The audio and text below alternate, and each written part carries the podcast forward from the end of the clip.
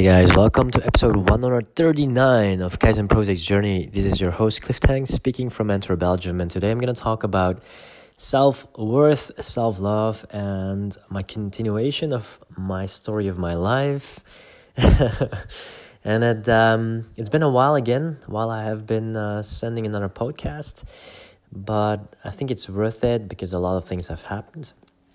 And um, what has been in my mind for the last week, especially, is all about self worth and self love, and the fact that we have a lot of struggles finding that. And I'm talking especially about myself today.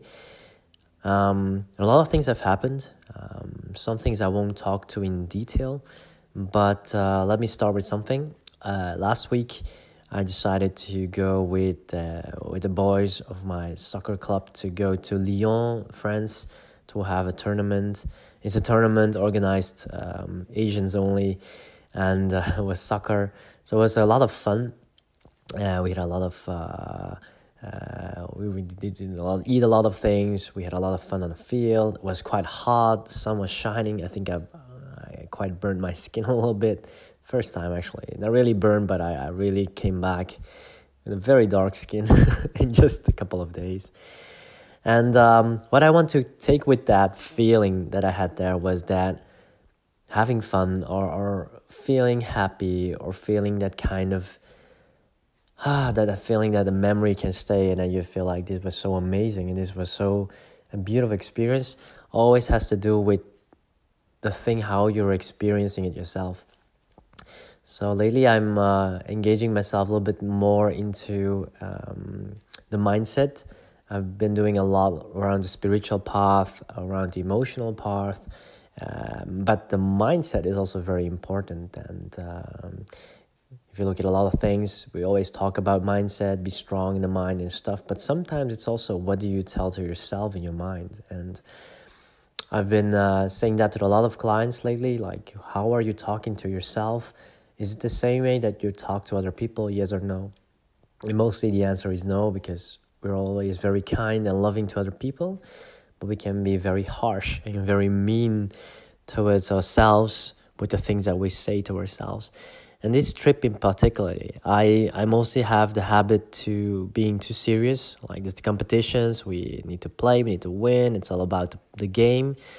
But this time, a lot of people brought their girlfriends, their wives, their children, and the trip itself meant more for me than only the, the, the, the tournament. It was being together, being as one family, um, seeing those kids there playing. It was just like a marvelous three days for me.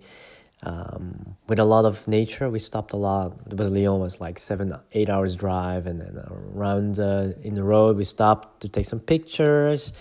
Uh, we ate, we played, we uh, we spent the time together, and it actually was a, a very very nice opportunity for the for some players of a team to get bonded together, to get to know each other a little bit better. But it was especially the connection that I felt around the field, not only with ourselves, with other players as well. We were there to have fun. There was a competition, but we really had a lot of fun. So, so that was one thing but what happened during one of the last matches is that during a tackle, I just felt very hard on my knee, and my knee just swelled up, bam, just like that. I had a compression pants on. I didn't wear any underpants, so I couldn't really t- take the compression pants off on the field. You know, so the hotel was like 50 minutes from there. So, and I still had one one uh, game to play. So I thought, yeah, it's manageable. I can move, but I just felt my knee swelling a lot, and um, so it's actually about that thing. Um, it had been swollen for like a week. Um, I'm quite stubborn in a sense, like uh, not stubborn, but I really trust in the thing that the body will heal itself, and it was. But my my knee was really swollen that much; it was like purple and uh, really like a balloon kind of thing. And but I did move, and it didn't was painful. It was just the skin. I think it was just the fluid of the of the the burst the bursa or a subcutaneous fluid or something, and. Um, like I waited a, a week. I put like a, um, how do you say, a bandage around it and stuff, and then the swelling went little by little away. But after a week, I thought maybe I should go to a doctor just to assess if it's nothing serious. He did a puncture a few days ago, and he just yeah, I just punctured like I think it was uh I don't know it was uh, 100 200 milliliters of of, of blood that he pulled out of it with his needle. I didn't know it was. I think it just was. I thought it just was to to take a look at it, but it was really taking off the fluid of it. And he said like, yeah, just a subcutaneous uh, bleeding, and there's nothing worse or something, but it's just there is no, not a lot of space, and that's why the skin is hurting. So I pulled out a lot of it, and um, it's still a little bit swollen, but I have the the faith and the trust that the swelling will eventually subside and go away. But the thing that I want to get to to the point, I like to tell a story, so it's a little bit more, you know, it's not just facts; it's a story. But um, what I always have found very hard for me to do is because I really like to move. I really like to put myself in motion, do stuff, um, gardening, um, playing sports, soccer, doing martial arts. But I like to move, to stretch, and having this swollen knee is really inconvenient to do all those stuff. So I haven't been training, doing any kind of sports for like 10 days. And um, Tuesday I went to the field after the, the punction and then uh, I was just I promised myself just to do a little run, but did don't not to participate in the in the game or in the training. It was very hard for me because I felt like yeah it feels okay, but uh, it's good that a friend of mine said like let's just take just a little walk, a little run, just to get a little bit sweat pumping, but not more than that, so we can recover more. And um, yeah, it's now actually almost two weeks that I haven't been moving, but been doing a lot of other stuff and also doing some some course around hypnotherapy uh, to deep to dive deep into the the mental subconsciousness just to feel um, what kind of limited beliefs there still are anchored inside of my mind, um, limiting myself for growing and to um, to limit myself for, for, for being the best what I can be at this moment. And um, what I really felt is that now that I actually have been pushed by my body, like you cannot train, you cannot move, it's really um, the thing about surrendering to the fact and it's a very hard thing. And, and I see a lot of clients also with have a lot of bodily aches. But the most common thing that is being asked, like I want to get rid of this as soon as possible so I can continue my life. But every kind of injury that you have is also some kind of test and some kind of way training your body how to deal with stuff and to surrender to it. Like for me, this fluid in my knee is still there. It will subside. I'm quite sure of that and even if it doesn't subside, I also have to um, surrender to that and maybe go, go back to a doctor. But the thing is, it's not the end of the world if I don't move for two weeks or three weeks, and that's okay. What I really felt is that when you put that aside and you don't put all your happiness and all your satisfaction into one part of your life, the other ones will present in front of you. So I haven't been moving a lot, but what I have been doing a lot is um, being together with people and especially like with my family like a few birthdays that passed. Um, yesterday my wife and her sister went uh, went for a city trip and I was taking care of their uh, their daughters uh, like like her daughters and it was quite fun. I made some food with them together we cooked together we ate together we had a lot of fun and and that's the thing. It's it's just like if you leave one part aside, another part will open up for you. But the thing is, can you truly be in that moment and enjoying that at the fullest? Instead of thinking about, oh, my knee's not good, I want to move and move, oh, oh, oh, oh, that you're not seeing the thing in front of you that you can be enjoying. And uh, that's, that's, that's the message I want to convey today is like, is there something in your life at the moment not working?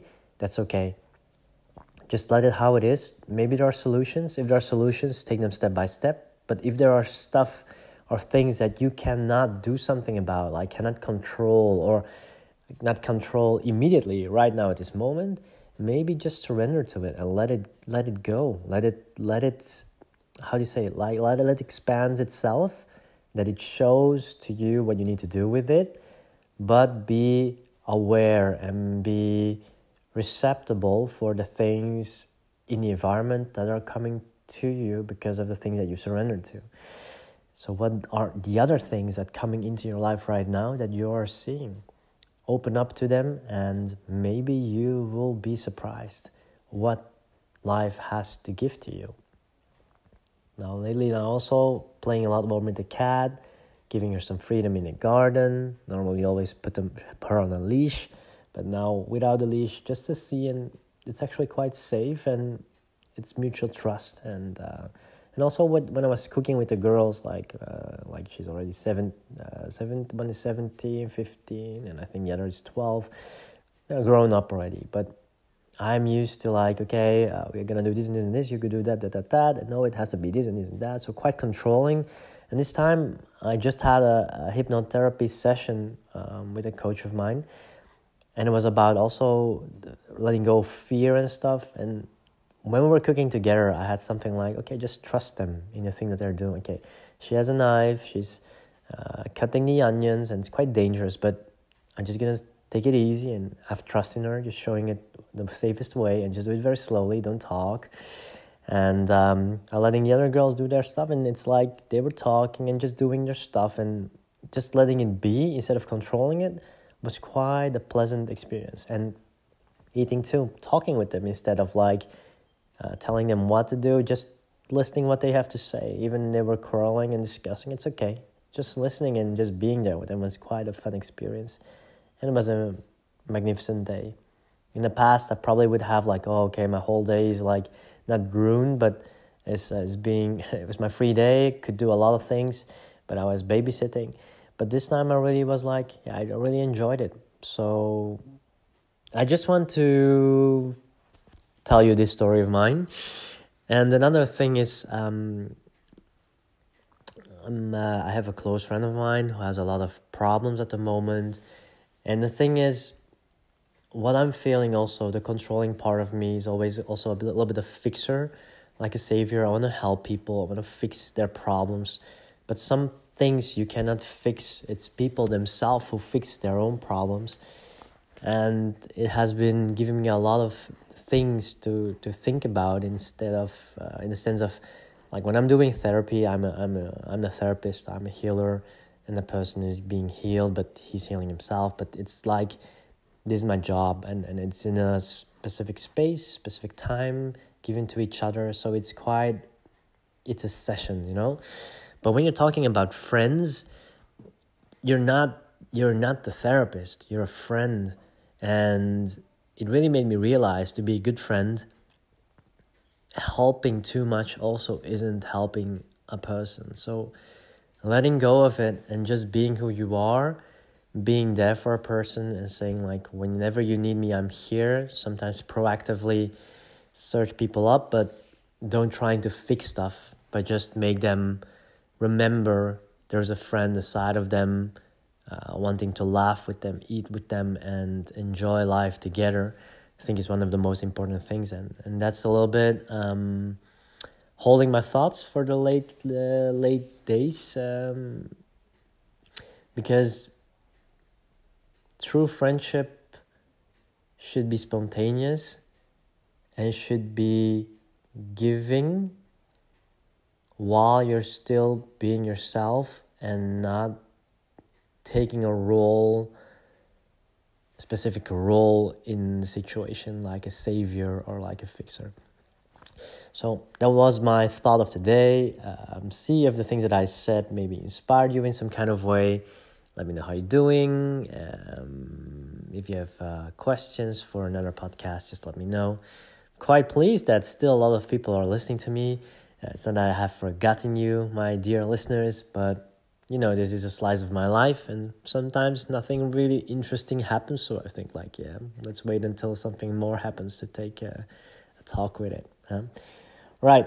I wish you a pleasant day today. It's a sunny, sunny day, springtime. If you have some time, go outside, take a fresh air, watch the trees, watch the sky, watch the grass, and just listen to the birds singing everywhere. have a nice day and I'll see you soon. Goodbye.